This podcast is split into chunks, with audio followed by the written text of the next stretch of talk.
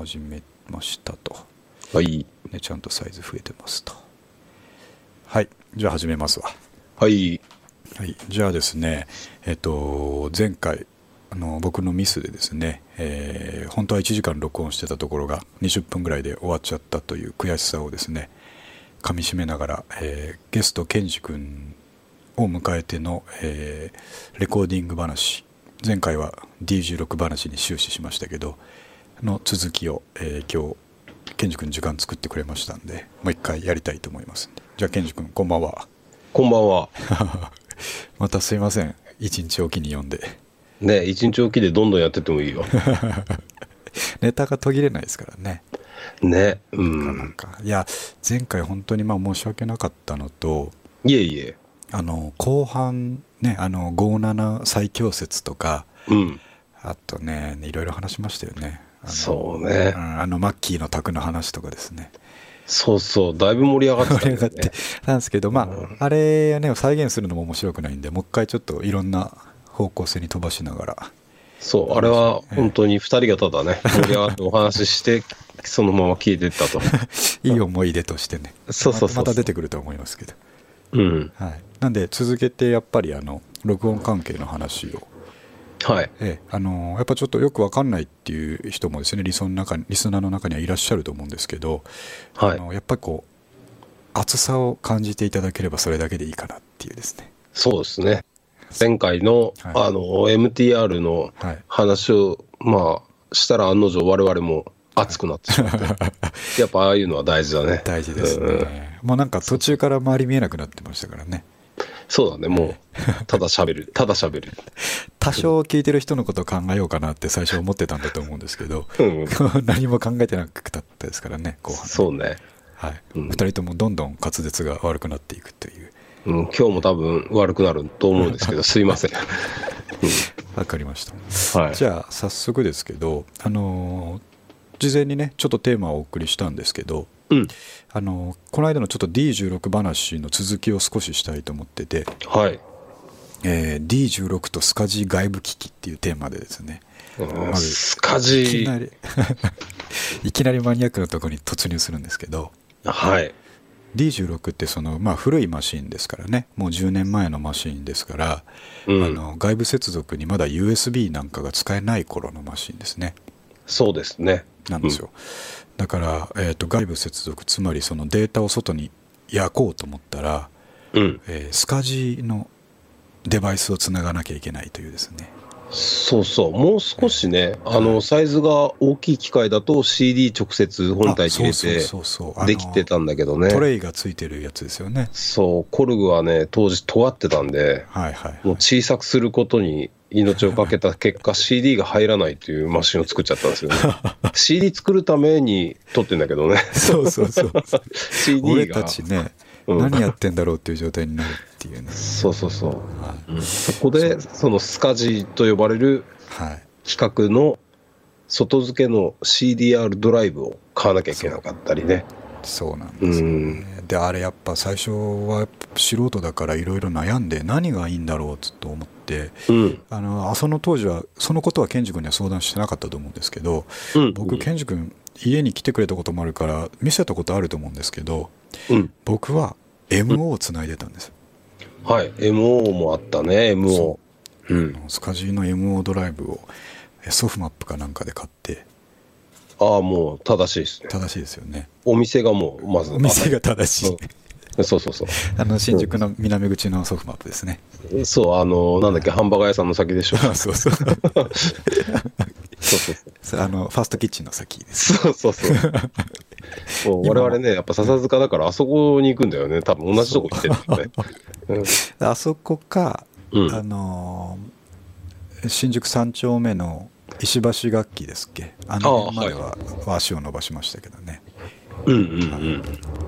MO? でもなんで MO だったんだいや、もうやっぱ容量の問題があって、あのーあと読み込みのスピードが CD だとこう焼かなきゃいけなかったじゃないですか。そうだね、確かに。そう。でもってまあ基本リライタブルだからうんうん。楽だったっていうのもあるんですけど、うん。で MO ってあの当時サイズがうんえっと大きいのが600メガとかだったのかなそう、640だね、多分ね。640メガでその半分のやつも多分あったと思うんですけどあった。ねだから16チャンネル撮った1曲分のデータ全部つぎ込もうと思ったら600ぐらい必要だったんですよね、そうだね。うん。そう一曲、そうだね。そんぐらいだね。うん。そうなんですよだからあのあのバーチャトラックバーチャトラックの話も後でしなきゃいけないと思ってるんですけどあーあ、見えないトラックね。あれ D16 ってバーチャトラック何個でしたっけ？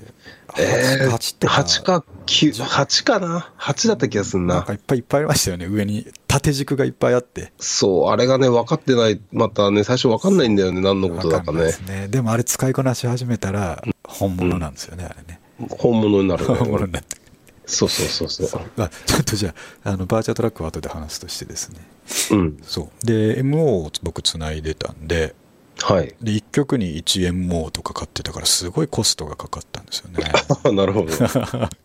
まあでも仕方ないけどね。うん。そうディスクが1個500円とかもうちょっとしたかななんかそんぐらいするんですよあれあーあー、でもあんまり数があるね、はい。なんていうの、まあ、企業とかでよく使われてたよね。あそうそう。あのデザイン系というか Mac 使ってる人が使ってる印象でしたけどね、うん。って。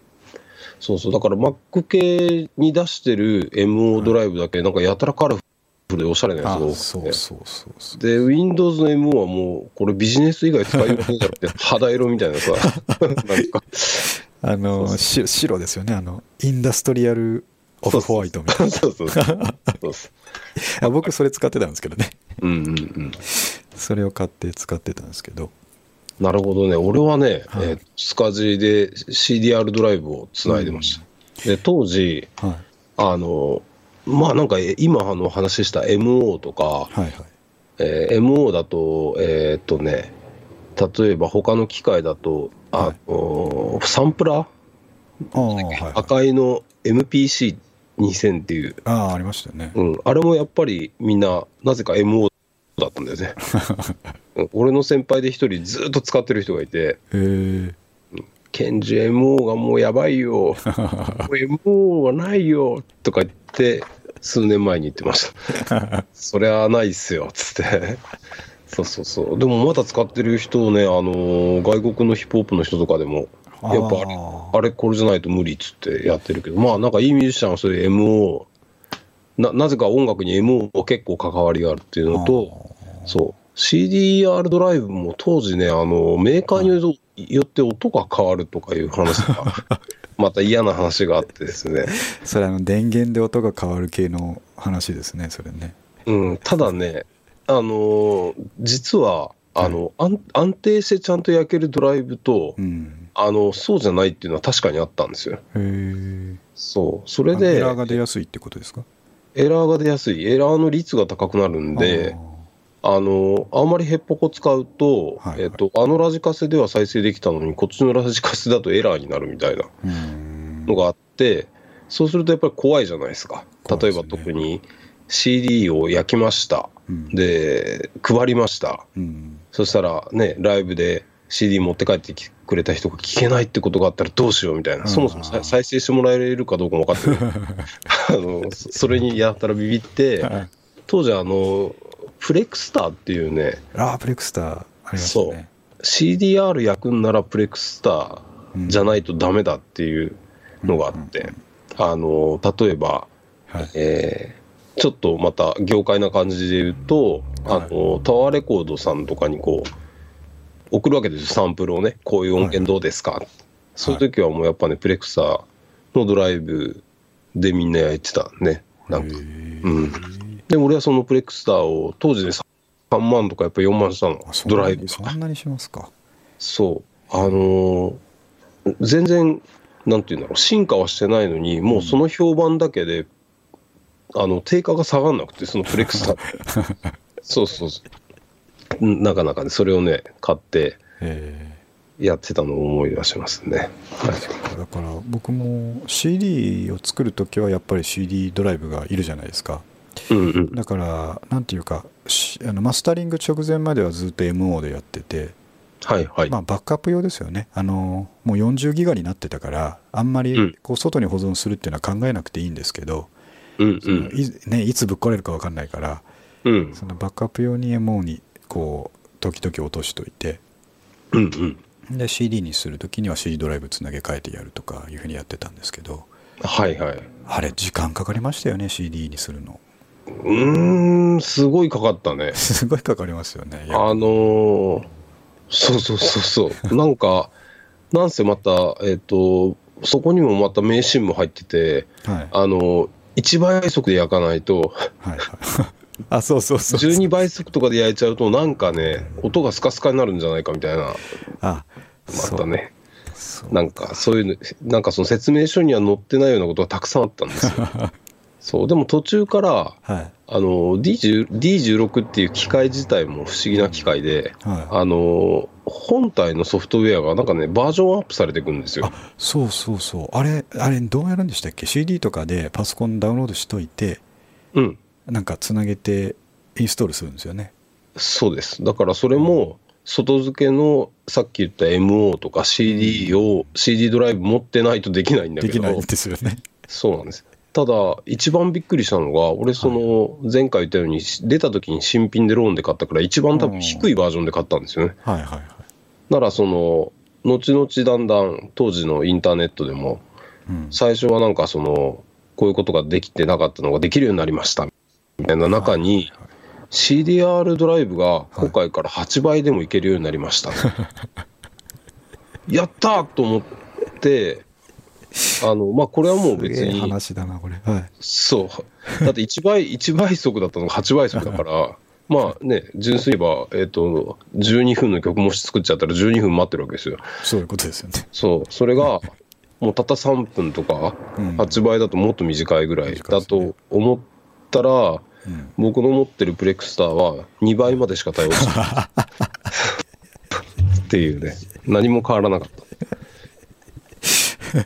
これまたいい話だなこれそうそうそうそう。それでも、あの、持ってる人間だからやっぱ、悲しいさがで、うんあの、アップデートされると、嬉しくなってこうやっちゃうんですよね。ねもうこの機械がまたすごくなるみたいなね。そうそうそうそう。うん。あそうそういうのもあったな。あれやっぱすごいマシンでしたねやっぱり。いや、すごいマシンです。なんかうん、結構長い間、いいサイトがあったんだよね。あの、D16 愛好家の人が作ったあサイトがあって、そこに、あの、今じゃね、もう死後だけど、BBS があって、あの、そこでみんなが交換、情報をね、交換してて、あの BBS のね、はい。なんだろう、誰かがちょっとこういうことで困りましたっていう、ちょっと言っただけで、下にこうツリーのように、どんどんこう、ああだこうだ、こうした方がいいっていうね、こうすれば解決するっていう、うん、あの BBS も今考えればなかなか熱かったですね。いやー残ってりゃいいんだけどなそのサイトいやー、なかったね。なかったですか？うん。なんかね、そういうサイトがあったよねっていうのを書いてあるのだけでできた。なるほど、うん、そうそうそう。あもう調べてくれてるんですね源氏君それその先日ね、先日というか、購入した時に、あそちょっと。それそうだ源氏君この間思ったんですけどそのもう一回買ったっていう時ははい。あれいくらで買ったんですか？えっ、とね、1万円は切ってたんじゃないかな。切ってて、なんせ、はい。最初に自分が持ってたやつは、今実は現役で、あの、あまだ使えるんですか？今ね、水道橋に住んでる友達が、はいはいそれで一生懸命曲作ってるんですよ。彼がそう、なんだかその、もう20年来の友達なんだけど、はい。広島同じ広島のね、はい。うん、20年ぐらいしこっち来てから、だからなんか40手前にして、うん。彼はずっとあのマーチンのギターで弾き語りをしてたんです。あ。ボブ・ディランが大好きで。はいそれがなんかある日、あの、俺もやっぱり音源作らないとダメだって分かったって最近言い始めて、でも、すげえバカだから、もう パソコンとかそういう話じゃない。で、ちょっと俺も、だったらもうむしろ MTR、うん。俺のやつちゃんと自分のその元々のやつは動いてたから、これ使った方がいいんじゃないかって言ったらですね、あの、最初すごい嫌がって、あの、知識だけ、なんか誰から聞いたか知んないけど、あえ、ケンジ君だって最近、あれだろうって、みんなパソコンだろうって、こんなんもう時代遅れなんじゃないのって、お こいつこいつよく知ってんじゃねえかと。思っあそうだよ時代遅れだよって。て。でも、お前が今更パソコンなんか作るより、はい。お前はいい曲をね、作って歌を歌う、いい曲作りたいだけだったら、こっちの方が絶対集中できるから。がいいアドバイスじゃあなんでケンジ君はそれ使ってないんだって言われて、いや、俺はちょっといろいろあるから。って。もごもごしてるんですか？そうです。う。ん。で、貸してあげて。はいうん、結局ね、彼、でもね、半年後にはもうロジック使えるようになって、今使ってないかもしれない。すごい進化してますね なんかね、欲、欲ってすごいね、やっぱり。そうそう、早い。いやでもこ前回も話しましたけど僕は結局ね、DTM 行かないまま終わったんですけどうん。やっぱあんまりできすぎるのってうん。良くないですよねそうですね。まあエンジニアならいいと思うんですけどそのうん曲を作るっていう立場で考えた時に、うん。ツールであんまりできすぎるとそっちに時間取られちゃってうん。なんかこうクリエイティブな本本来の方にこうあまり時間を割けないというかですね,、そう。もう、それは間違いなくあって、ねあの、僕ひたすら機材を新しくしてったんですよ。もうあ、にスタジオ始めたあたりからは、もう、出たら買うみたいな。うんうんあの、要はその、なんだろう、まあ、いっぱい出てくるじゃないですか、新しい機械。はいその中で、えー似たようなのいっぱいあるんだけど、これを買うやつ、これが一番いいはずだとかっていう方にもう、ま、それで麻痺しちゃって、あの、その機能をじゃあ全部使ってるかといえば、使ってないんですよ。ほとんどやったこと変わってないんだけど、やっぱその、そうなんですよねそういうのがあってね、いつの間にかこう、ちょっとコレクターっぽくなったりして、じゃあ曲作ってるかって言ったら意外に作ってなかったりとか、うんそう、下手するとね、機材を買ったことでもう、あの、制覇した気分になっちゃったりとかして。まあね一段落してるっていう時ありますよねそうそうそうそう。そうなんですよ。だからね、あれは良くなかったなと。だからん。弾き語りの人とかに MTR を勧めるっていうのはやっぱ一番いいことだと思いますね。うん。あの、でも本当にね、彼にはそれもあって進めたんだけど、うん。そう。なんかその、MTR は MTR でやっぱり難しかったみたい。で、あの、今言った意味だとん、いろいろできてても、うん。意外によくできてるのはやっぱ DTM で言うとロジックあー。使はっ、たことないなうん、あのーかなりいい、うんそういうな、よくできてるなとは、もう、あの、あ、ごめん、えっと、ロジックというか、その、廉価版のね、はい。Mac 買ったらついてるガレージバンドあだね。ガレージバンド、うん。あガレージバンドはそのロジックの流れなんですか？そうそう、えー、もともと Mac を作ってる Apple は、その、はいはい。ロジックは昔から作ってたんだけど、うんまあ、その裾野を広げるために、とりあえずちゃんと録音ができて、はい。トラックたくさん使える。で、しかもその機能はできるだけ制限してあ絞っってそうそうそうそう。うん。でもドラムが鳴ればいいなとか、そのぐらいはちゃんとケアしてくれてるっていうのがガレージバンドですね。で、ガレージバンドはその無料なんで、Mac 買ったら、はい。ただでついてるから、うん。うん。そうすると、その、ほとんど DTM やったことない人でも、はい。えっとね、例えば我々みたいに MTR からやったら、まあ MTR 買えばいいとは言っても、うん。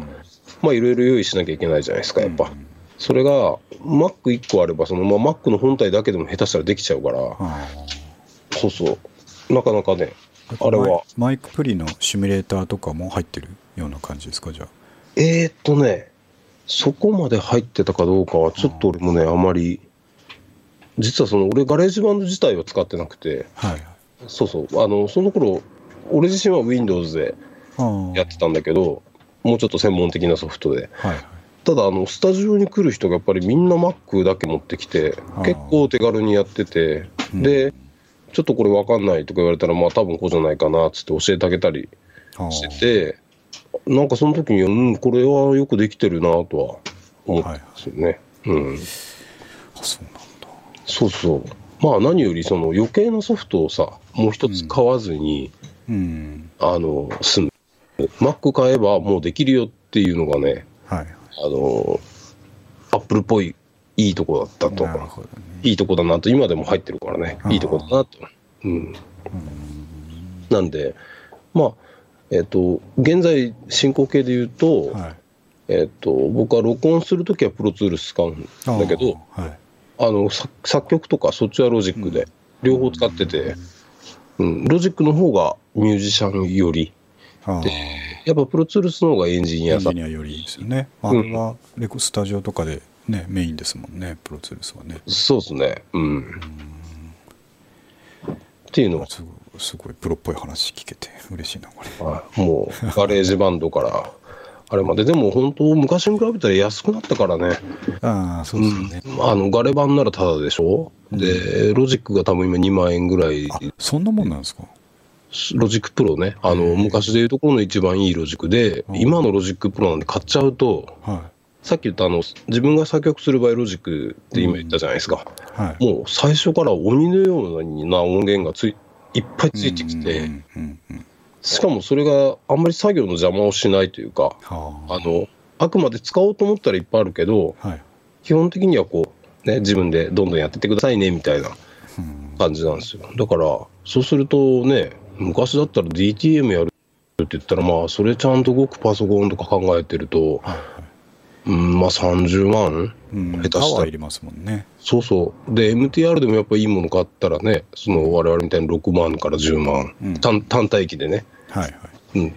それがまあ、えー他のね、うん。プリアンプとかそそういう用意しないといけないからそうそうそう。かかりますよね本当はね。そうなんです。で、それをかなりその Mac、ね、Mac というものを大体手に入れることも含めて、うん。まあ10万ぐらいでいけるんなら、まあ、あの、裾野は広がるよなとはあ思ったね。あなるほど、うん。あんだけ難しそうなもんをみんなサクサク使うもんだなって思ってますけどやっぱその、うんユーザビリティも高いってことですよねパッとできるような感じになってってるってことですそうです。特に、よね、うんえーガレージバンドはもう、あの、グラフィカルに、うんこのトラックは、じゃあギターねって言ったらギターの絵が出る。ああはいはいはいここがドラムだよとか、うんうん。あのーあまり押し付けがましくはないんだけど、はいわかりやすくは作ってある。なるほうん、そうそう。まあだから、あの、そういう意味では、まあいい、いいバランス？その、何でもかんでもできるよって最初から、うんあの、されると確かに混乱しちゃうのもあるんだけど、結構みんな、あの、なんとかして、えーその、ね、音源作りたいとかっていう人にとっては、あれはいい。入り口にはいいですよねそう多分工夫次第で、ね、僕らが D16 で工夫したようにうん。シンプルベースがシンプルでも工夫次第でどんだけでもできるみたいな世界があるんでしょうねそうです。ただちょっと、えね、マキトぐらい突き詰めるやつはなかなかいなかったと思うんだよね。DJ あ僕ねこの間ケンジ君と話してて思い出したんですけどうん。あのその相模原のスタジオやってる横尾君がいるじゃないですか。はいはい。ね、で横尾君とうん。もう何回か話したことはありますけどその、ケンジ君が確か言ってたと思うんですけど、僕がその D16 で作った音源をケンジ君が横尾君に聞かせた時に、うんうん。D16 でここまでやることが信じられないっていうコメントがもらえたって話をいやーがあったんですよ。うん。確かうん、あった。あったでしょあれを思い出して俺ねそれがすごいた嬉しかったんですよいやー、それだよね。あのーそのためにうんやってきたと思って俺はいはいはいはい。そう、でも、あの、言われて初めて思う嬉しさというか、はいはいなんか、あのーちょ、ちょっと信じられないって思わせる、思われるってやっぱすごい嬉しいじゃないですかう。ん嬉しいですねそうそうそう。でもね、あれはそうだったんだと思うんだよね。D16 でここまでできるのかみたいなそういう驚きをね横尾君には僕は与えたと思ってるんでうんうんうんうん。であの横尾君とかはマジモンのねあのエンジニアじゃないですかまあもう、ね。今ね、僕もたまにお手伝い行くんですけど、はいまあもうき完全にレコーディングでもかなり数こなしてやってるお仕事でやってるからはいそうですよね。そうそうそう。まあちょっともうあの絶対手が届かないようなプリアンプとか、まあ、そこは揃ってる。すごいいいスタジオですよ。ああそうなんだ。だからそのまあそういう状態になる前の横尾君ですけどその彼にね、そこまでうならせたっていうのは僕の宝物ですね。うん。でやっぱりその横尾君ももともとあの、はい。ビビートルズとかその辺が大好きであの音楽入ってる人なのではい。やっぱりそのなんだろううまいとか上手だねっていうのじゃないんですよね。うんうん。音がいいとかうん、これはきもこんそういう面での褒めだったから、うん。そうそうそう。まあミックス的にもすごいいいツボついてるところ来てるし、取れてる音もいいねっていうのですごい、あのそういうのがねあの口で言わなくてももう聞いた瞬間にやっぱ分かるじゃないですか音楽は。そうそうそう。そうこれ時間かけてるなとか、うん。うん、こだわり抜いてるなっていうの分かりますもんね、そうなんですよ。逆にもうひでえなとかね、うん、こ確かに。ねあのあれでしょ？マスタリングで音圧だけ上げすぎだなみたいな話でしょ？もあるしそうそう、はいその逆にねまああのギターウルフじゃないけどラジカセだけで撮ってもかっこいいやつもあるし、うん。まあいろいろだよね。うん確かに。そうそう。いやいい話だでで、うん。あのーそのこうこだわり抜いてるなっていう話にまあ近い話なんですけどこれね、はい。あのー世の中のギターキッズギターキッズもそうですけどレコーディング始めたキッズはみんな悩んでることだと思うんですけどうんコンプレッサーのセッティングですね。これ語り始めると5時間かかると思うんですけど。そうだね。ちょっとそれをプロにですねちょっとはい分かりやすく教えてもらわなきゃいけないと思ってるんですけど、そう。だってねあの資料としてこう次喋るときは、うん。これとこれについてって中にコンプレッサーという言葉を見たときに、はい。俺あの持ってたタバコ落としたから。ね あいつ本気だなと思ったでしそうそう震えて。いやあのなぜかというと俺もういまだにわからないです。ょですよね。いやそうなんですよ。絶対そうだと思うんですよね、うんあの良くなることは多々あるんですよ、うんうん。コンプをかますとね。コンプレッサーと言われるものを使うと、うん。ただ、えー、とで狙ってセッティングしたりすることももちろんあるんですけど、はいはいはい。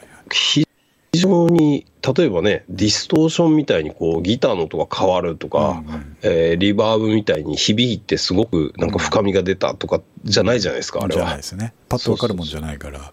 うんあのバイパスしたりオンにしたり繰り返して、まあ、比較してるとお、うん。これがあいわゆる粒が揃うっていうことかとか、うんあの音圧が上がるってこういうことかっていうのがうん、まあなんとなく感覚的には分かるんですけどそうです。で、再現性がないっていうかですね。そうそうそうそうそう、だから、あの、コンプはね、僕はあの、今、すごく嫌いなのね。ああはい嫌いというか、嫌いだと自分で思うようにしてて、うんうんうん。えっ、と、これ、えー録音したり、自分で音源作る人の最初にすごくありがちなのが、はいはいまあ、コンプをかけると大体全部前に出る出てくるから、そうですね。うん、全てにコンプをね、かけちゃうんです。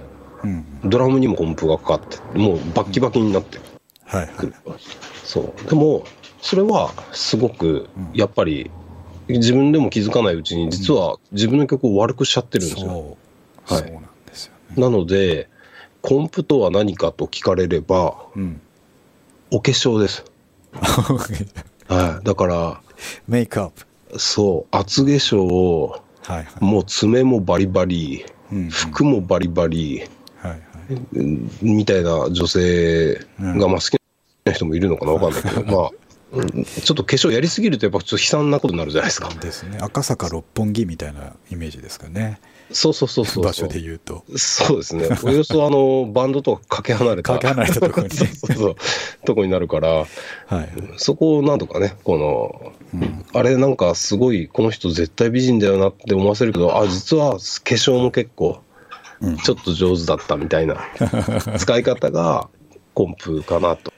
そうですね、だからまあちょっと概要みたいなことを言うと、まあ、僕の理解の中でですけど、コンプっはい。て要はあのー楽器っていうのは、ね、特にドラムとかそうですけど、うん。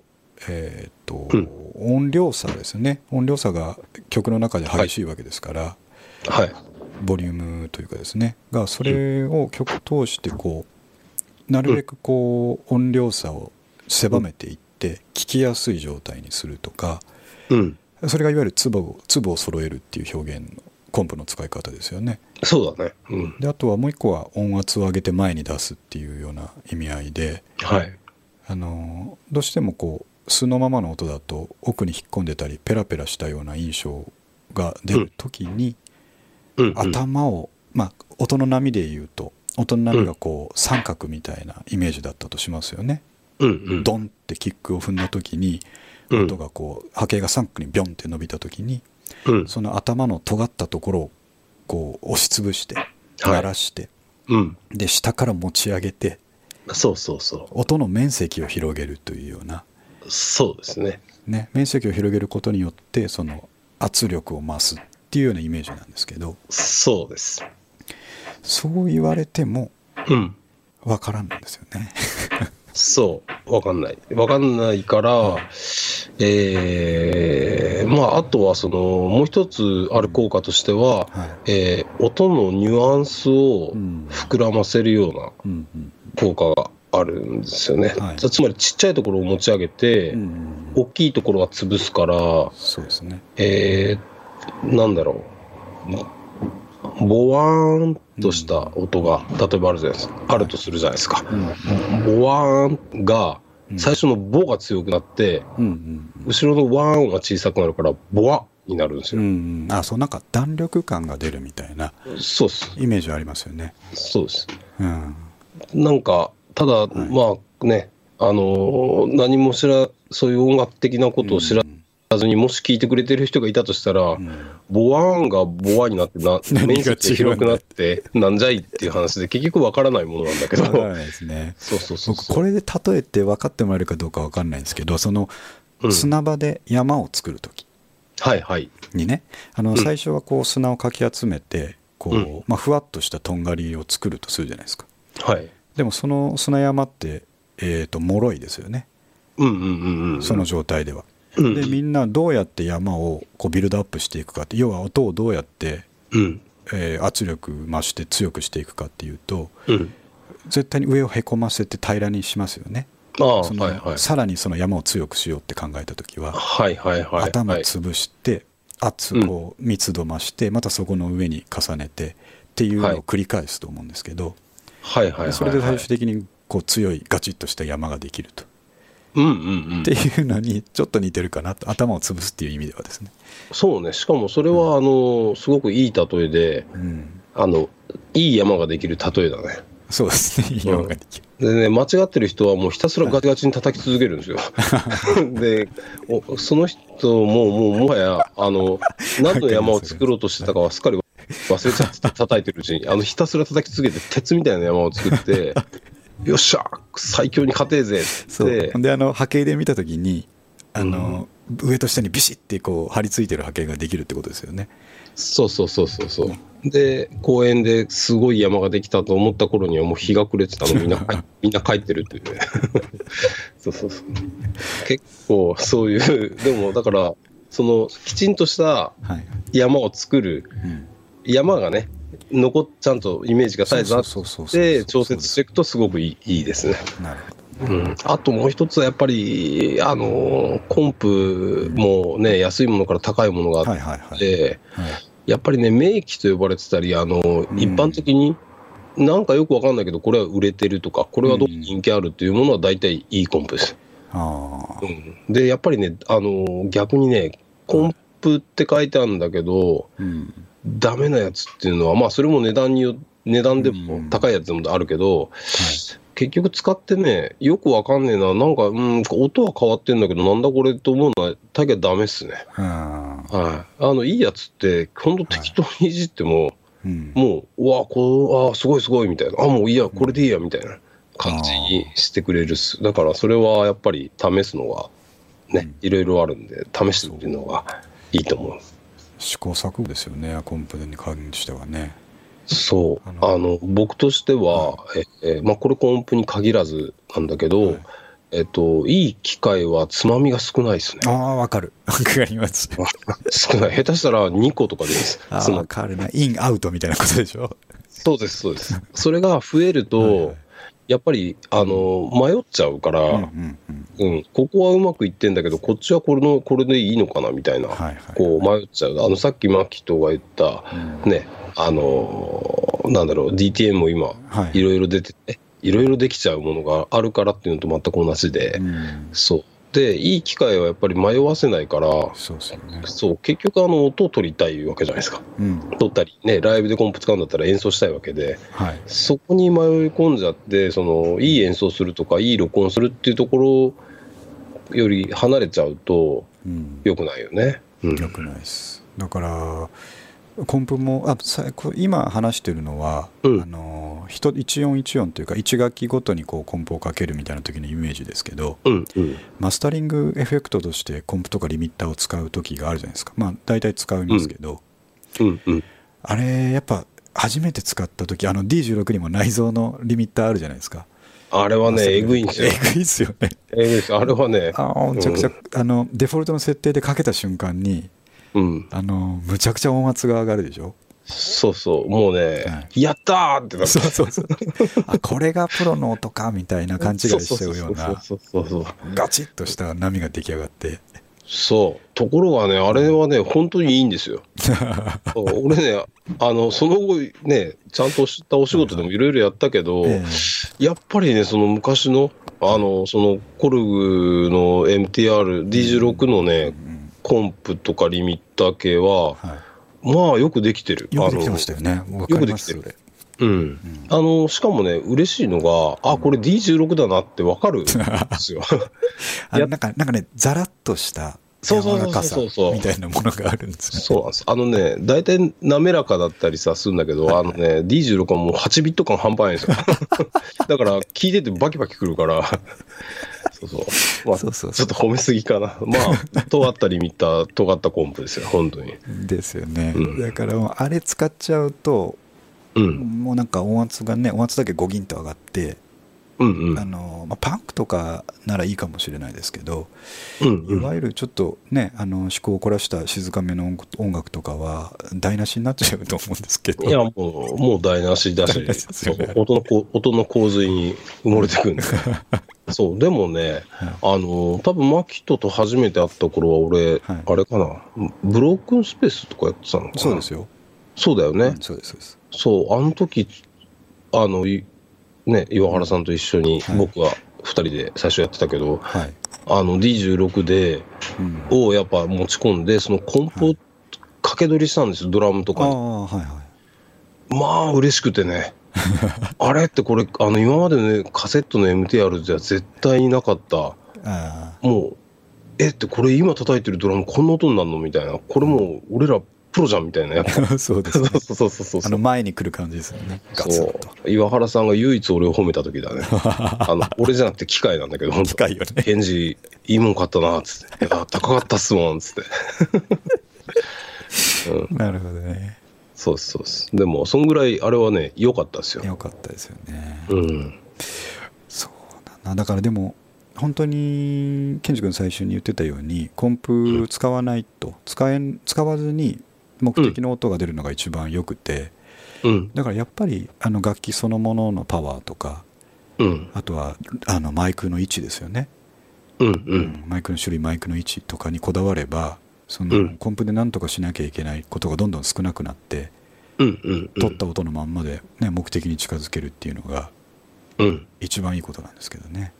そうです。で、えーただまあ、昔の録音、昔のいわゆる60年代、70年代の頃の録音というのは、はい、えー撮ってる媒体がテープだった。テープですよね。うん、で、テープコンプレッションがというものがあっそてかかってるんですよ、結局。かけてないんだけど、自然にかかっちゃってるから、それだ。あの、地味編ですね、ジミヘンドリックスあたりを聞くと、よくよく聞くとですね、うんあの、潰れてるんですよ。やっぱ、ついい具合に潰れてて、それがまた、だから音はいいの悪いのって言われたら結構悪かったりするんだけど、ううんんでも、かっこいいのかっこ悪くないので言ったらとんでもなくかっこいいんですよかっこ。いいですよね。そうです。だからら、ノイズにあのデジタルノイズにならないってことですもんねテープコンプは。そうそう。あの、ひ限界超えて歪むも。歪むことはあるけど、うんそれもまた良かったりしちゃうんで、やっぱり、あの、そういう、そういうコンプ、なんかね、はい意図、意図せずに、うん。あの、なかなかね、この設定だから絶対にいいはずとか、本に書いてあるんですよ。ドラムだとこのぐらいにしましょうとか。はいはい。まあ、基本勉強するためにはいいんですけど、うん。あの、逆にそれで陥っちゃうのは、うん。この設定してるからこれでいいはずだって思っちゃって、うんあの自分の耳で判断してない場合が結構あって、そうですね。そう。で、我々みたいにあのね、D16 の狭い画面でやってきた人間は、やっぱ耳に頼るから、まあ自然となんていうの、あ、これはなんかおかしいなってちゃんと思えるんだけど、あそうです。だって、あの、限界がありすぎるから、そうそうそうそうの EQ とかの表示に。そうです。だって俺ね、はい。今考えたらすごいけど、あの、黄色と黒しか映ってない画面ずっと見てんだよ。見てましたね。黒の、黄色に黒のドットしかない画面ずっとね、昔のゲームボーイみたいな画面ずっと見てやってんだから。それ音倒れしかないですよね。そうそう、でもまあ、だからやっぱ閉じられてるから、結果として、そっちの耳の感覚はちゃんと使うから、すごい、そうですね。うん、いいと思うんですよね。DTM とかになると、あのー波形が、ね、立体で出たりとかしてうん。そっちの、ね、視覚の方で分かるようになっちゃいますけどやっぱそこに頼りすぎるのは良くないですよね、自分がどういう音出したいかっていうとこうやっぱ耳でねそうっす。だから、しないとね。えっと、今ね、えっと、自分が、まあ今たどり着いたてる機材は、あのースピーカーとかも、もう全部ね、決して自分にとって気持ちよく聞かせるものは避けてるんだよね。はあはあはうん。あのーむしろ違和感があるものを使った方がよくて、あ例えばどんなものってことですか？えっ、とですね、これはね、えーまあいろんなスピーカー試したんですよ、うん。ここに来るまでに。はい。で、今は結局ね、1種類だけしか使ってないんだけど、うん。ちょっと魔法みたいな話なんだけど、はい。えー今80歳になられた方がですね、はい。ずっとスピーカーを作ってるおじいさんがいまして、日本人で。へえその方があのタイムドメイン理論っていう名前で、はい。えー一番いい音がするスピーカーはこの理論じゃないとダメですって言って作ってる方がいらっしゃるんです。はで、えーその理論に基づいて、あはい。そのおじいさんもあのずっとスピーカー作ってるんだけど、うん。あのなぜかそれをね、富士通が、はい。えーカーオーディオやっててあ、あはい。そのカーディオメメーカーで富士通店っていう富士通の子会社があって、はい。えそこがそのやっぱタイムドメインスピーカーっていうのを家庭用に出してるんではいすけど、それがね、もう今手放せないぐらい作業を今しやすくて、あの僕は使ってます。えそれは高いものなんですか？ー値段はね、い今ね、結構安いんだから、新品で10万切ってんじゃないかな。で、まあ、もうもちろんだから10万だから高いんだけど、はあのー例えエンジニアのマシンとしては手頃な方ですよね、手頃だし、あのーこれまた検索してもらうとね、はい。あれなんですけど、い。そのタイムドメインの、えーはい。型番がね、はい。TD-M1、タイムドメインの TD ですね。そうそう、まあそのままなんだけど、TDM1 うん、っていうのがあって、はあの、意外にビッグカメラとかにも売ってるんですよ。あの、ちょっと高級オーディオコーナーとかに混じり、ま、混じってこう置いてあるんだけど、えー売りとしては、えー世界で一番正確な音を出すスピーカー。正確な音。そう。あの、ふくよかとかじゃなくて、はい。とにかく正確さを追求したらこうなりましたみたいなスピーカーなんですけど、はい。えーここ1年ぐらい前にかな、うん。えー僕は渋渋谷に昔からあるロックオンっていう、はあの、そういう機材屋さんね、はいはい。あの、のすいろんなものを試せる場所があって、はい。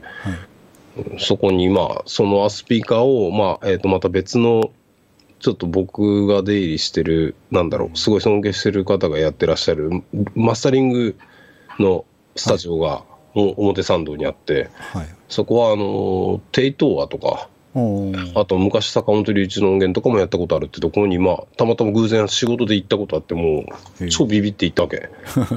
で、行ったら、まあ、すんごいスピーカーとかも置いてあるんだけど、はい。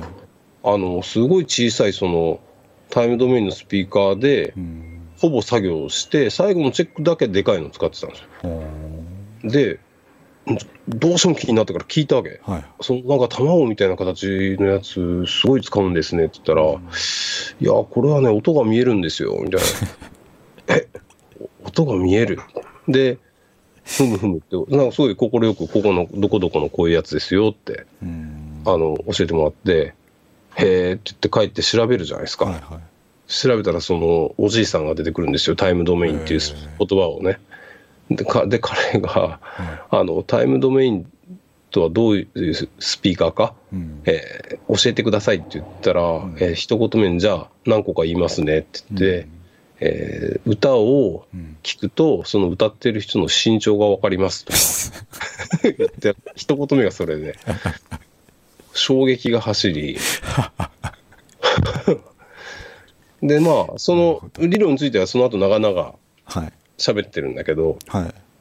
あの実際もそれで録音に行って、その今まで自分が作業した音源だとか、うん。えーまあ、自分がやってたバンドだとか、もう今までかなり聞いたであろうものを聞いたときに、はい。まあびっくりしたんですよね。あのさっきのコンプの話の真逆で、はい。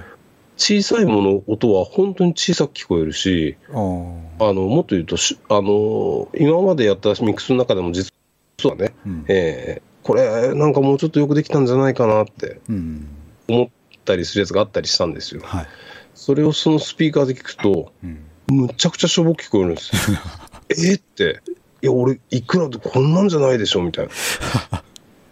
で、へえーって、これスピーカー本当なんか壊れてんのかなって思って、えうん。今度は別の曲かけるじゃないですか。はい。例えばその、今度はもともとアナログのレコードのうん昔の音源とかを聞くじゃないですか。はいそしたら、レコードって音いいなっていうぐらい、まだ差がすごくて。それが、えっ、と、さっき言った違和感。あの、結構そのスピーカーを、えー使ってる先輩方はみんなね、口を揃えて最初なんかすごい違和感があったそう。あの、いわゆるね、モニタースピーカーだったり、このスピーカーいいよって言われてるものを聞いた時とはなんか感じが違いすぎて。うんで、俺もそれで1ヶ月ぐらい、えーまあでも衝動買いしたんですよ、もう。あー衝動買いっていうか、その場でなんかあの、俺がそんないちいちさ、スピーカーの前でびっくりしたり、ふむふむと言ってるから、もう売り場のお兄さんからしたら格好の餌食で、あ あまあかもですよね完全に。今日だったら、今日だけ安くなりますよとか言って、それがちょっと思ったより結構安くなったのね。ああそうそうそうそうそう。それで、つい、あの、買ったんだけど、1ヶ月後にはもうこれは手放せないってなってました。うん。じゃあそれをモニターで、うんあのまあ、ミックスして聞いて、よしよしと思ったやつはうん。じゃあ他のスピーカーで言っても結構いい感じに聞こえるそれがね、そうなんです。僕、えっ、と、最終チェックは Mac の本体のスピーカーとか、うんうんうんあと、えっ、と、ラジカセでやとってた。やっぱそういうことやるんですねプロはねあのよく聞きますよそのスタジオにはどこでもそのでっかいスピーカーとは別に、うんあのボロボロのちっちゃいラジカセとかうん。が置いてあってあと100円のイヤホンとかが置いてあってそう、ダイソーのイヤホン。ねね。そ。れでちゃんと聞こえるかをチェックするんですよねうん、で、今まで何回もやってきて、やっぱりね、たまにあったんですよ。あら、これまだダメだって。その、うん Mac のスピーカーとかで聞いたら、はいはいダメだ。よく聞こえない。なんか、自分が思った風な音になってない。うんやりやり直さなきゃっていうのが。はいそれが、まあ、このスピーカーにしてから、まあ、んほぼない。うんうん。だから、ちょっと言い方が難しいんだけど、はいえっ、と、音が見えるスピーカー。だから、誰にでも勧められるスピーカーではもちろんなくて、うん例えば、あの、テレビにつなぐじゃないですか。映画とか見るとき。はいとか、えっ、と、ごめん、地上波のテレビ、普通にただそのスピーカーで再生すると、うんあの、録音環境が分かっちゃうんですよ。だから、わあ、この番組はすごい音よく撮れてんなとか、あーあの、ね、普通テレビでそんなこと感じないじゃん。感じないですよね。それが、なんか、えっ、と、例えば、普通、出演者の人ってみんな襟元にあの、ピンマイクつけて喋る。うん。で、つけてんのか、それとも部屋の方にどっかに一本だけマイク立てて、みんながそこでわーってやってるから、うん。結構響いてボワボワしちゃって分かんないとかっていうのがすげえ再現されちゃうの。ほで、なるほどと思って、ーはい。そう、だからまあ、正確なスピーカーではある。なるほうん、ただ、そういうふうにその全部迫力があったり、雰囲気感じさせてくれるようなスピーカーではないから、うん。そうなんです。ただ、そのだからね一般の家庭で使うもんじゃないってことですよね。ところが、うん。その富士通が作ったやつは不思議なことに、まあ何種類か出てるんだけど、ええ。えー俺が持ってるやつは最新型で、うん。あの、なぜか Wi-Fi 搭載で、あの、iPhone ともだからそのままつなげるほどるし、そういう意味で、そう、なんかあの、すごい凝った線とかじゃなくて、はい、アナログの線はあのミニジャックだけなんですよ。だから、どちらかというと、iPhone とかをパッとつないで、うん。つなぐか、Wi-Fi で直でデジタルを再生する、その一番ハイレゾとかも全部そのまま出す出そうっていう、あのつなぎ方としてはすごく簡単で、うん。コンセント入れてつないでおくと、あとは、えー家に Wi-Fi が飛んでると、うん。もうあのいきなりその iPhone でパッて再生すると、もうスピーカーがポンと音が出るっていうやつなのね。そう、ただ、だから、あの、そういう仕様的には、どうぞ一般の家庭のテレビの横にポンと置いてたら、ちょっと卵型でかっこいいし、音もいいですよみたいなスタイルでやってる割には、まあ、俺、このスピーカー買ってから、はい。全部、他のスピーカーは、あの、一つ残して全部売っ払ったのね、もう。あそこまでやっちゃったんですか？うん、もうこれより、これ以上に自分にとってやりやすいのないから売っちゃったんだけど、で、たまに他のスタジオ行くじゃないですか。はいはやっぱいろいろね、昔のあのヤマハの天モニとか。やつとか、まあいろんなスタジオがあって最新のやつ使ってたりするけど、JBL のでかいやつとかそういうこうんうとですね。ん、そうそうそう。で、それぞれいいんだけど、うんあのー俺はもうこれがいいっていう。だからもう迷わずに済むものがが一つあるからすごく楽で。あそれは楽ですよねうん、あのマイクの57と、うんあのこのスピーカーは全く同じなんですよ。そうそうそう。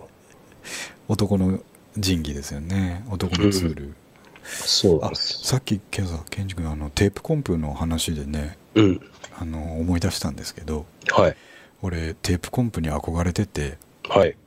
D16 でなんとかテープコンプを再現できないかと思ってやったことがあるんですけど。え、どうやって？いやこれねあの、うん。わざわざうん。えっ、とその当時はなこの間言った4トラの MTR はもうボロくなって持ってなかったんですけどカセットのですね、うん。でわざわざ2トラの当時あったじゃないですか、2トラックだけのカセットの MTR あった。ね簡単にできますよみたいな感じでうん。廉価版で出てたやつをはい。買ってで、うんうんあの D16 で一通りミックスし終えた音をステレオ端子から出して、はいはいはい。カセットの L と R にっていうかまあ2チャンネルあるので、うんうんそれぞれのチャンネルに入れ込んでうん。でそこでただ再生するだけなんですよはいはいはい、はい。で再生させてうん一回テープに録音するんですよはい。カセットテープに録音してまあ、つまりマスターに落とすようなそうそうマスタリン。グするってことですうんうん2ミックスをそのままマスターに落とすだけなんですけど、うんでそれをうん D16 に返すんですねうん。なるほど。でなんで今度はテープレコーダーの方でうん。再生させて、うんそのえーステレオの LR をうん。D16 の1チャンネル目2チャンネル目にポンポンって入れてうん。それでもう一回録音してうん。でその時にポイントはうん。テープの方のえーマスターボリュームをうん。上げるんですよゼロよりももっと上にはい。あのオーバー気味にうんうん。上上げにね。てちょっと歪むぐらいでうん。上げて返してくるっていうですねはことをやっあ。て出来上がりをうん。うわこれだと思ってうん。すごい僕はね満足感があったんですけどうんうんうん。その作業を夜にやってうん。あもうこれからはこれだってあの D16 のマスタリングエフェクトもにももうさよならだと思ってうんうんうんうん。これが本当のマスタリングだとこれ見つけたとこれだよ。と思って、うんで次の日の朝聞いたら、うんものすごいこもってるだけだったんですよね、そう、あの、一晩経つとね、溶けちゃう魔法結構あるからね。夜の魔法にかかってたんですよねああ、なるほどね。それはだいぶ深い魔法。あの、強烈な喜びが今さ、かもう会話してるだけでも伝わってきて、ただこもってただけっていう言葉にもとんでもない悲哀が入ってたのこれは、すごい差だなと思って。ひどかったんですよ本当にひどくてうーん。でただあの D16 で録音しただけの2ミックス聞いたら、ああむちゃくちゃクリアでいいなこれと思って。結局あのおとなしく D16 の方のリミッターかけて作品にしたっていう経験がありますけどね。あはいはい。でもまあ、それが正しい、いい判断してるね。あの、あの、本当ね、ちょっと俺ぐらいバカになってくると、あの、良くなくなってんのに、いや、はいはい。もうこれだけのことやったんだから、これはこっちだってなって、あの、間違ったフォークス後にのね弾けなくなる感じね。そうそう、出しちゃったりするからね。うんそう。でもそのテープコンプレッションで一つ、おまけ話で言うと、はい。僕の友達にすごい僕が好きな同い年のはい。ミュージシャンがいるんですよ、今も。はい。やってるんだけど、はい。まあ、僕の10倍ぐらいこだわるんです、うん。男で、そういう、いや、でもテープのコンプはやっぱいいよねっていう話したら、はい。あのいきなり、お前は俺ほどにはしやってないだろうって言い始めて、え、何よっつったら、じゃあ俺がね、今まで使った中で、どのテープの、はい。どどの方法が一番よかそう同じよ、マキトと同じやり方で、はい。えー最後にテープに俺も通したと。うん。最高のテープを見つけたと。うん。なんだと思う？って言われて、うんうーんって思ったら、まあはい答えは、えっ、と、ビデオデッキだそうです。ああそれ聞いたことあるなそれそうあのあれでしょ？テープ幅が太いからそうです。いい音なんですよねそうです。オープンリールなんて目じゃないぐらいテープ太いから半端じゃないよって彼はすごく嬉しそうに。まあ実際彼の音源いつもいいから、あの多分間違いないんだろうけど、うわーそれ本当にやる人いたんだそれいや、いたのよ。で、もうそれをね、だから、笑いながら言ってたけど、うんタムケンあれだよって、今日はマスターテングやろうぜっつって、俺らスタジオに楽器とも何も持ってなくて、あの、ビデオデッキ持って、スタジオ降りてくんだよって、行かれてるよねとか言って、そうだねっつって。行かれてますねそれは、ただまあ、実際の音源はすごく良かったですね。いや聞いたことあるそれはそうなんです。あのね、SVHS が一番いいですよね。で、それのなんかデッキもやっぱ、あの、いろいろあって、はいまあなんせビデオデッキなんて今、それもやっぱハードオフとかで行くとさ、うん結構安く買えたり、今はちょっと高くなってんのかな。あの一時期ね、もうビデオなんてって感じだった時に、はいすごいやつ見つけたらしくて、おだから彼すごい喜んでたね、それ。うん、もうバンドみんなで喜んでたもん。すごい。このビデオデッキ ビデオデッキみんなもう真ん中にみんなバンドが喜んでるっていう図ですよねそうそうそう。でもまあ、案の定そのビデオデッキは、あの、ビデオ愛好家の人、音楽じゃなくて、からも、やっぱ神木扱いされてて、だから、突き詰めると、もう音楽が好きだろうが、何が好きだろうが、いいビデオデッキにも絶対たどり着いちゃうし、行き着くところって結構同じなんだなって思った。うんなるほどいい話すぎるなそれはそうそう。だから、今日の話をね、無理やり最後もしまとめようとし始めると、まあ、ビデオデッキが一番大事だっていう、よくわかんない話になっちゃうから。うん、なんかそういうあの噂とかあの、あるあるってレコーディング界結構いっぱいありますよね。実はこれがいいんだみたいな話ね。そう。でね、うん。外人の方がやっぱりむちゃくちゃやるから、エンジニアもむちゃくちゃやるし、あのね、もう風呂場に行って歌わせるとか、日常茶飯事なんですよ。それが一番いいエコーだとか言って。あ僕そういうね外国のエンジニアの話だと、あうん。のニルバーナの「インユーテロ」を録音した人、うんな誰だっけあのああ、有名な人ね。そうそうあちょっと後で調べてちゃんと書きますけど、うんうん。あの人はそのドラムの録音に30本マイク立てて それで2本しか使わなかったとかね。そういう。いやいやいや、それそれ。そのね、そ味噌は、うはい。あの、2本を使ったとこじゃなくて、はい。やっぱその楽さなんですよ。あの、ね。30本、俺ね、立てる気持ちすごい分かって、やっぱね、撮るときは、どこが一番いい音取れるかなんて、うんねピンポイントで決めれりゃいいんだけど、心配なら立てるよね。でもでもやっ、ぱ部屋も毎回違うし。うん。ねそうしたくなりますよねそうそうそうそう。でも、その後に、結局この2本が一番いいっていうジャッジができるっていう、その楽さ。うんがすごくやっぱいい話だと思うな。あのそのマキトのねはいテープに通してはいはいて、ね、魔法が解けたらはいただあのぼやっとしてるだけだったあのモコモコしてただけだったから最終的にその前のクリアなやつを採用するじゃないですか。そうしますね。でもそれをしたことで音は変わってないはずなのにそのクリアな音源の方は輝きが2倍になってるんです。そうそう。でもなんかそのそう。いうもんだなと思うんですよ。うん。いやそういうもんです。あケンジ君思い出した。アルビニだ。スティーブ・アルビニ。アルミニについても、はい。たくさん話があります。あの、一応ちょっとだけ、はい。当たりだけ言っとくと、はい。うん僕がそのスタジオお店やってた時に、うん。あの、アメリカで10年、いろいろ音楽活動やってた方が、はい。フラッといらしてね、はい。あの、アルミニのとこでも撮ったことがあると。で、その、もう彼のやり方とか、えー機材とか全部見て記憶してきてるから、はい。タムケンのスタジオをアルビニのスタジオにしようって言い始めたんですよ。で、まあ、その彼といろいろ、あの、いろんな実験をした、しはい。たり、すごい機材を借りて、ちょっと試したこととかもあるっていう話も取ってある。なるほど。いいですそう。ねちょっとそれ温存しててくださいそれ。うん。アルビニバあの、その人はね、まだ生きてるっていうか、まあ、まあ、普通に元気にやってるらしいから、で、彼の音源とかはもう、あの、聞くと、また、一瞬でタイムスリップするような音源いっぱい作っ自分で、あの、機械も作って、音も作ってるから面白いよ。へえすごい人がいますね。そう、その、亡くなっちゃったんだけど、そのね、僕がやってた反問スタジオって、うんはい。まあ、今ね、ひあの、それぞれ会うことは今でも多いんだけど、はい。そういう人らがこう集まってはね、わーわーわーわー言ってたから、すごいね、あの、売り上げとか社会には何にも寄与しなかったけど、辞めた後にね、これはかなりのレベルに来てたんだなっていうのはね、今ね、すごく思うんですよ。うんそれはそれは宝物ですねその経験は。そうそう、あの、前回、あの、放送にはちょっと入ってたけど、はい。その、あゆくん、あゆとき、あはいはい。ね、彼が、やっぱいいですね。わかります。うん。うん、彼はやっぱすごく尖ってるし、うん。だその彼みたいな人が他にも結構いて、はそうすると、その、ね、あれはこうじゃない、あこっちの方が良かったですよとか、いろんなそういう楽しい話するじゃない、試したり。っていうのはね、すごいできててね、なかなか面白かったんですよ。うん。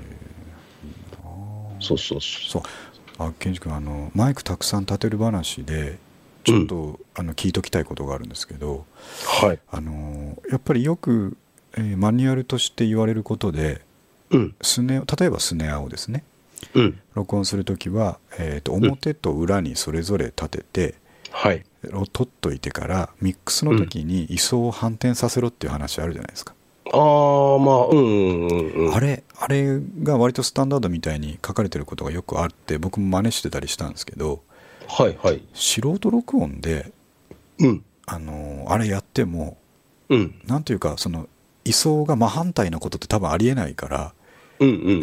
意味がないんじゃないかって思ってたんですけどうん、俺はね、はいスネアの表と裏に、えー立てたマイクの位相をいじったことは一度もないですよ。うん、そう実際そうなんですよ。いじったらなんか引っ込んじゃったりして逆に。うんうん。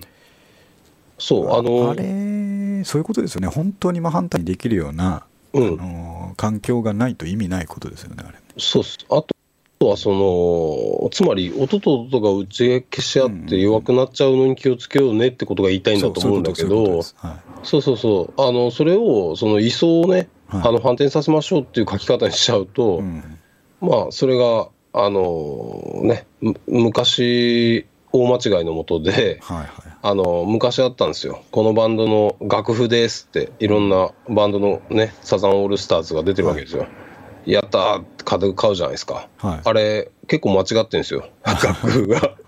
でも、だからその間違えてるのをずっと演奏する人がたくさん出るっていう状況があって、笑いは話になってたらしいんだけどうん、それと同じでね。うん、だからそれはね、あんなマイクの距離で位相がずれることないのほどないで、ですよね。そう、おあの、話してるマイクはずれるよ。あの、ちょっとか気にしなきゃいけないけど、うん。うん。はいそうそうそう。もうそんなこと、そんなページはビリッと破いて捨てて、もう、あなんか映画今を生きるみたいな話になってきましたね今そうそうそう、もうあの、どこまで、最初やるそうそうそう、最初にやるのは、もうあの、どこまでマイク近づけれるかですよ。あそうそう思います、うん。あのーもうね、皮触れるんじゃないか、大丈夫、ここ、うん、うん、つって、で、はい。今度は叩いてもらって、ちょっとずつずらして、うん、ここ、うん、うん、うん って。そうそうそう。結局耳で聞いて、お、ここだと思ったらもう絶対当たってるから。そうですよね、そうそうそう。で、耳を鍛えることが大事なわけであって。そうそうそう。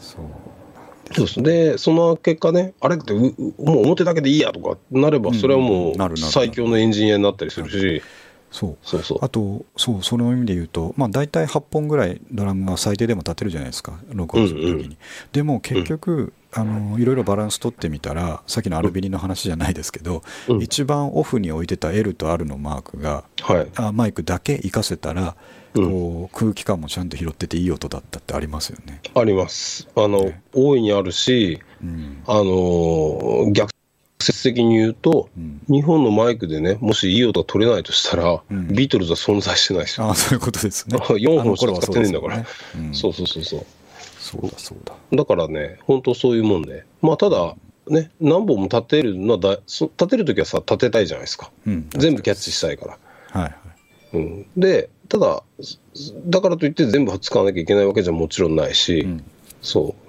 あの、だからといって8本あるから安心してまんべんなく並べて終わりじゃなくて、はい一本一本ね、そのぐらいこう、よっしゃよっしゃと思いながらやる方がいいよっていう話ですね。いい話だなうんプロっぽい話ですよこれは僕もそう思いますやっぱり、うん。ね、よく言う話技術に偏らずにこう耳で勝負しろっていうのはみんな分かってると思うんですけどうん。やっぱこう実感的にそうなかなかできないもんですからそうです。特に日本人はね、不得意、まあ俺も含めてね、うん、やっぱり、まだ旅の途中ですからねそうそうそう、だから、すん、すすんごい試して、はいた後だったら納得いくんですよ。うんああ、なるほど。でも、すごい試さずに最初から答えに行くこともやっぱないし、うんなんか難しいよね。あの、外国の人の方がやっぱ直感的だね。外人のエンジニアさんとかもうちのスタジオ来てたのよ。はいあの、取りにね。あの、で、一人その、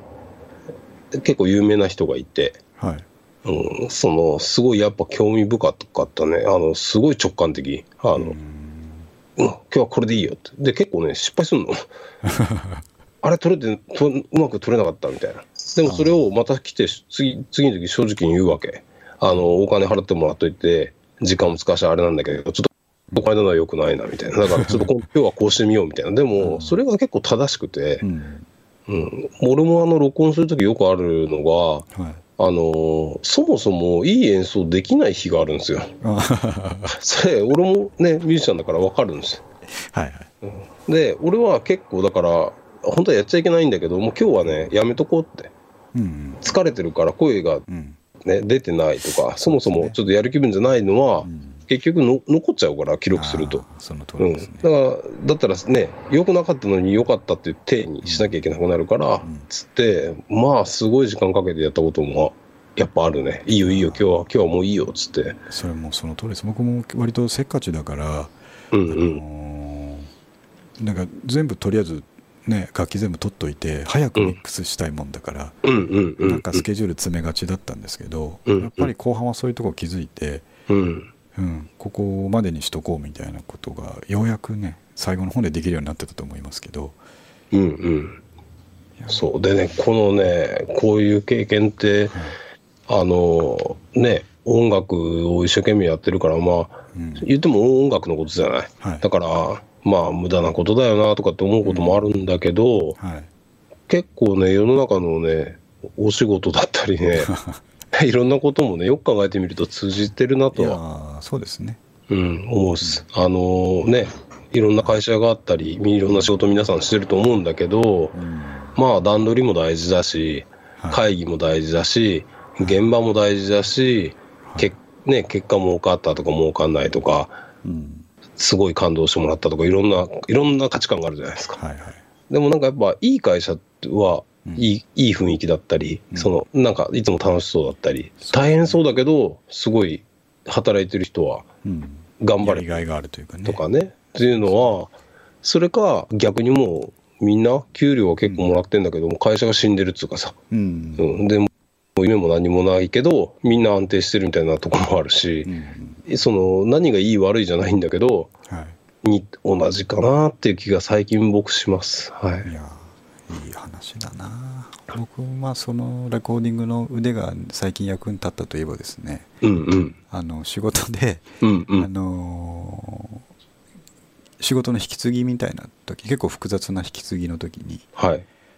これあのすそう話す時に録音しといた方がいいなと思ってはい。ちょっとこれ録音しますわって言ってその最近、うんポッドキャストやるために買った H1 を持ってったことがあって、うーん。であれ割とあのガチな形してるじゃないですか。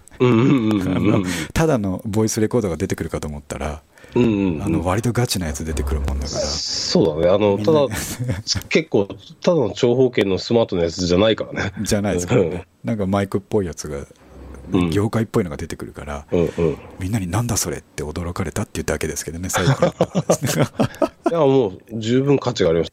あれです。ね驚きに。その後もすごいいい音で撮れてるなみたいな。感じね、はい。かいそその引き継ぎもかなりね、スムーズにいったんだよスム。ーズに。それはね。細かい音まで全部聞けてるから。うん。だってね、なんかよくある話だけどさ、はい。あの、なんだろう、歌もさ、何も関係なく、ふんふんって鼻歌歌ってるのとさ、うんマイクが一本あって撮ってますよって言いながらやるのって、どうしても変わるじゃない？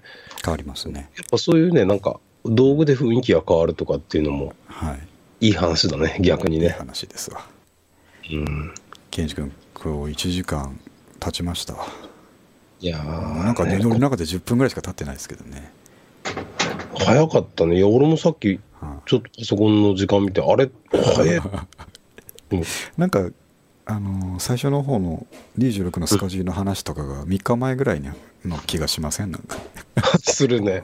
するするするする。だって、着地点がだいぶ、こんないい話で終わる予定だったっけと思って。ちょっと遠くまで来ましたねだいぶね、そうそうそう。なんよかっい。やすごい楽しかったですはい。いや、僕も楽しかったです。あの、お酒飲んでなくてよかった、ね。よかったですねあこんな盛り上がり方で居酒屋とかで話してたら、もう最後多分、だいぶひどいことになっひてからどいことになってるけん喧嘩してるかもしれないですね あ、そうそうそうそう。あのゲロローランドの VS 使ってるやつと喧嘩になってるかもしれないですよそう。なまたね、その方々にもすごい方々いるからね。うんいや VS 勢とね D 勢はやっぱりねあのオアシス対ブラーみたいなところありますからねそう。でね、数で言うと圧倒的に VS 勢が多いから。多いですから D 勢はね、あんまりいないんですよね。うんわかります。でもやっぱなんていうんですかね。あの小粒でピリリと辛いやつらが多いですよね。そうそうそうそうそう。D 勢はね。まあこんなことをね言ってるだけでもこれ VS 勢の耳に入った瞬間に、ね、10個ぐらいポッドキャストが立ち上がる潰しにかかってくるからね本当恐ろしいですよ。気をつけないであのえリスペクトはしてますからね。そうそうもちろろんももちろんですよもちろんですよもちろんです。ん ローランドすげえみたいなところありますからね。そう。あの、はい。これもね一つまた次にあのローランド対コルグっていうだけでもねかなりの大戦争のあのテーマだから。ちょっとあの業界に勝ち込みかける感じになっちゃいますけどね。そうそうそう。まあ、まあいいと思いますよ。うん。やっぱやっていかなきゃ。ねそういうなんか目に見えない戦いがいっぱいあるね。うん。あります。なんで健二君ちょっと今回は急遽ねゲストではい。お呼びしたんですけどまた月1ぐらい出てくださいよ。いやいやぜひぜひ。はい。よろしくお願いします。たはい、あのその間にまたネタ貯めときますんで。そうね。もう。うん。いくらでも出てきますからねこれ系は。そうだね。しかしどうも一つのことをはい、ほじるとうん、やっぱ結構いっちゃうね。枝葉が伸びすぎますからねそうそう。いやすごい。俺はでもそれも楽しいです。あのまあポンポンいろいろなテーマで喋るのも楽しいですけど。はい。はい。楽しかったです。よかったです。あのまた本筋の方のね三上君とやるやつもまた週1ぐらいでやってると思うんでまた聞いてくださいね。あ聞きます聞きます。はい。そっちはまたぐっとね あの別方向に行きますけど。うん。俺ねあのここはまあ別に切ってもらっていいんだけどあの、はい。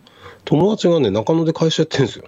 ああそうなんですでか結構ねたまに行くからああはい。あじゃあ参加もできるかもしれない。新中野なんだよね。あそうですか。